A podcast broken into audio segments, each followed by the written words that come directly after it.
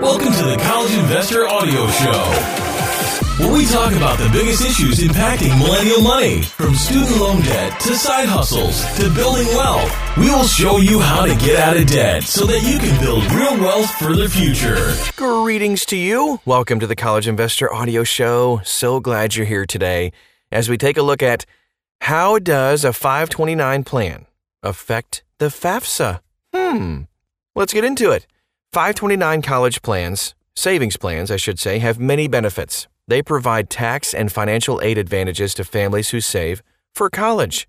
Saving for college reduces student loan debt at graduation and increases college choice, and also decreases stress. But saving for college can also affect eligibility for need based financial aid.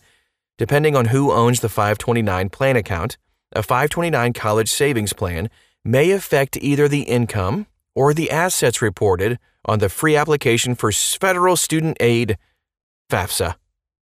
So here's how a 529 plan is reported on the FAFSA.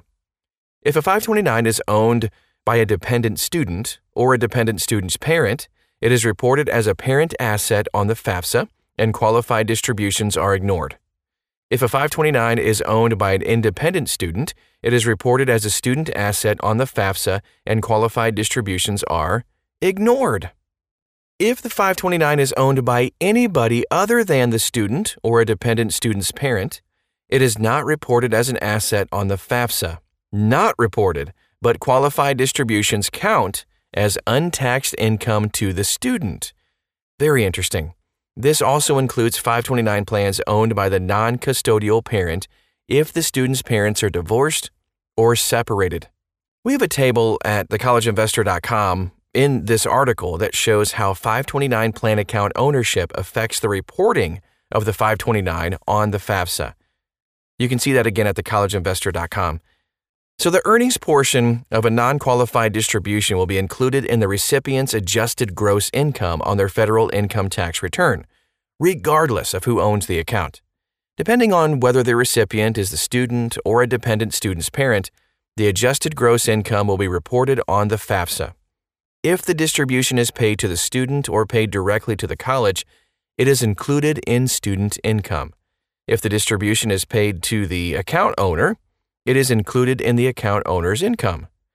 So, if a dependent student's parent is the account owner, the distribution will be reported in parent income on the FAFSA. But if the account owner is someone other than the student or a dependent student's parent, it will not be reported as income on the FAFSA. Are you following me? so, the CSS profile, a supplemental financial aid application form used by less than 200 colleges for awarding their own financial aid funds, requires the applicant to report as an asset any 529 that lists the student as a beneficiary, regardless of the account owner. Now let's take a look at the impact of income and assets on eligibility for need based financial aid. The expected family contribution, the EFC, is based on assets as of the date the FAFSA is filed, but on income from two years prior, the prior prior year, as reported on federal income tax returns. This then affects eligibility for need based financial aid. Taking a look at the treatment of assets, if an asset is owned by a dependent student, it reduces aid eligibility by 20% of the asset value. There is no asset protection allowance for dependent students. If an asset is owned by an independent student without dependents other than a spouse, it reduces aid eligibility by 20% of the asset value after subtracting a small asset protection allowance. If the student is an independent student with dependents other than a spouse, it reduces aid eligibility by up to 3.29% of the asset value after subtracting a small asset protection allowance. If an asset is owned by a dependent student's parent, it reduces aid eligibility by up to 5.64% of the asset value after subtracting a small asset protection allowance, of course. Now let's take a look at the treatment of income. Dependent student income reduces aid eligibility by half of the income above an income protection allowance, or IPA. Not the beer. So the IPA for dependent students is $6,970 in 21 and 22. Parent income reduces aid eligibility by up to 47% of the income above the IPA. The IPA for parents depends on household size and the number of kids in college in the household size. So let's take a look at a quick example. The IPA for a family of four with one child in college is $29,890 in 2021 and 22. Income received by an independent student with dependents other than a spouse will reduce aid eligibility by as much as 47% of the income above the IPA. The IPA for independent students with dependents other than a spouse depends on household size and the number of college students in the household. So, for example, the IPA for a family of four with one in college is $42,200 in 2021 and 22. Income received by an independent student without dependents other than a spouse will reduce aid eligibility by 50% of the income above the IPA.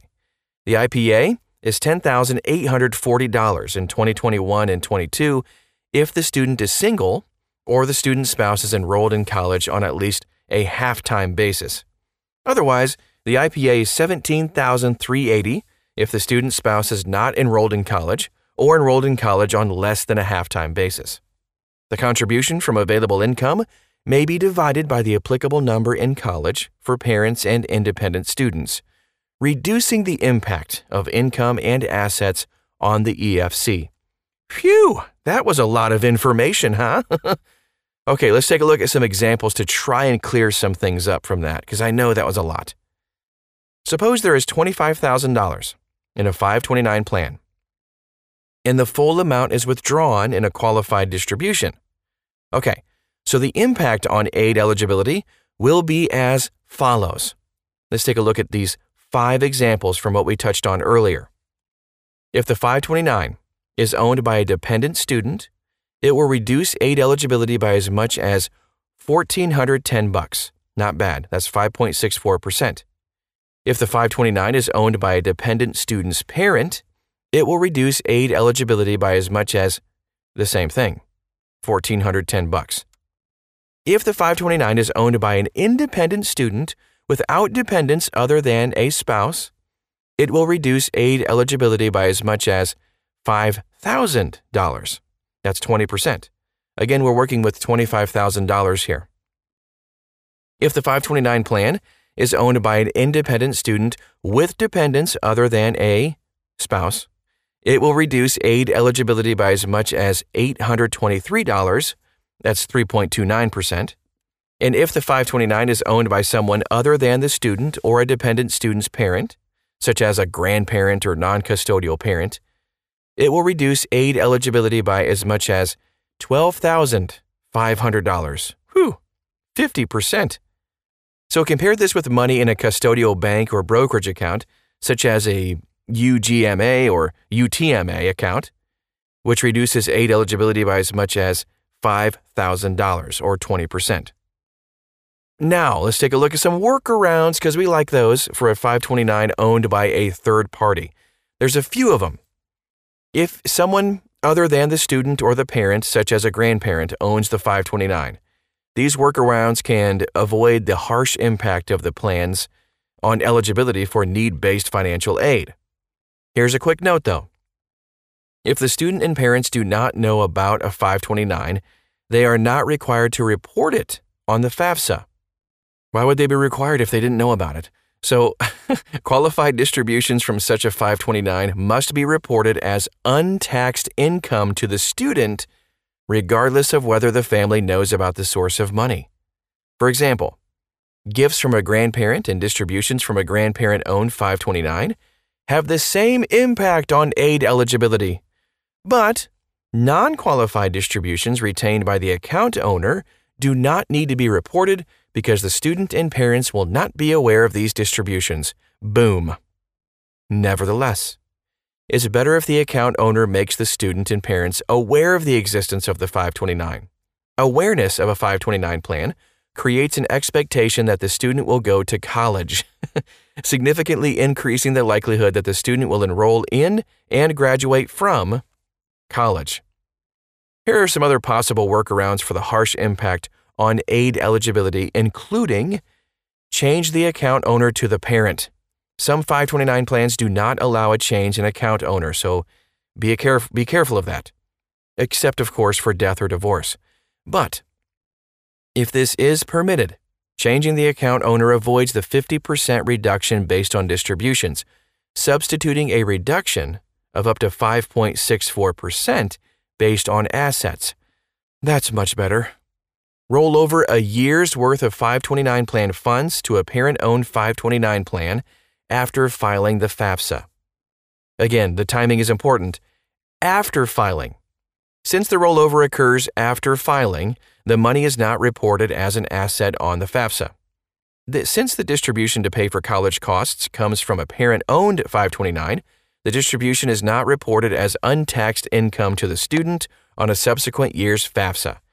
The parent owned 529 should be in the same state as the original 529 to avoid state recapture rules, as some states treat an outbound, out of state rollover as a non qualified distribution. An out of state rollover is not considered a distribution from the federal perspective, by the way. Wait until January 1 of the sophomore year in college to take a distribution. Income on the FAFSA is based on income during the second previous calendar year prior to the academic year, so the prior prior year. So, if the student will graduate in four years, there will be no subsequent year's FAFSA on which to report a distribution on or after January 1 of the sophomore year in college. If the student will take five years to graduate, you know, for an engineering degree, for example, wait an additional year to take the distribution. This means the family will have to find a different way of paying for college for the first one and a half years. Wait until after graduation to take a distribution if it is unclear how long it will take the student to graduate. A qualified distribution can be used to repay up to $10,000 in qualified education debt, each for the beneficiary and the beneficiary's siblings. One can also use it to repay the $10,000 in parent loans by changing the beneficiary of the 529 plan to the parent. The $10,000 limit is a lifetime limit aggregated over all 529s. One can take a non qualified distribution to pay any additional costs. The earnings portion of a non qualified distribution will be subject to ordinary income tax at the recipient's rate, plus a 10% tax penalty plus possible recapture of state income tax benefits. Eek! Here are some future changes in the impact of 529 plans on aid eligibility. The Consolidated Appropriations Act 2021 will simplify the FAFSA starting with the 2024 25 FAFSA. Got a ways to go yet? Although the legislation specified that the simplifications will go into effect with the 23 and 24 FAFSA, the U.S. Department of Education announced that it will take them an additional year to implement the changes. It's a lot. The new FAFSA will drop the question about cash support, or untaxed income, received by the student. This means that distributions from 529 plans owned by third parties, like grandparent owned plans, for example, will no longer be reported as untaxed income on the FAFSA. Hallelujah! Since the 2024 25 FAFSA is based on income in 2022, this means that distributions from grandparent owned 529 starting in 2022 will no longer affect aid eligibility. This assumes, of course, that there won't be any further delays in implementation of the simplified FAFSA. It is the government, so this, there's no guarantee. the distributions should be made payable to the student or the account owner, not the college to prevent the college from treating the distribution as a resource that reduces need based financial aid on a dollar for dollar basis. We have a table that shows how the 529 plan account ownership affects reporting of the 529 plan on the FAFSA, starting with the 2024 and 2025 FAFSA. You can find that and other tables and more at thecollegeinvestor.com. Just type in the title of this podcast and you will find the article. Thanks so much. I know that was a lot to take in in just like 14 and a half minutes, so we understand. Again, check out thecollegeinvestor.com to find out more. Thanks again for stopping by. We'll talk to you again real soon.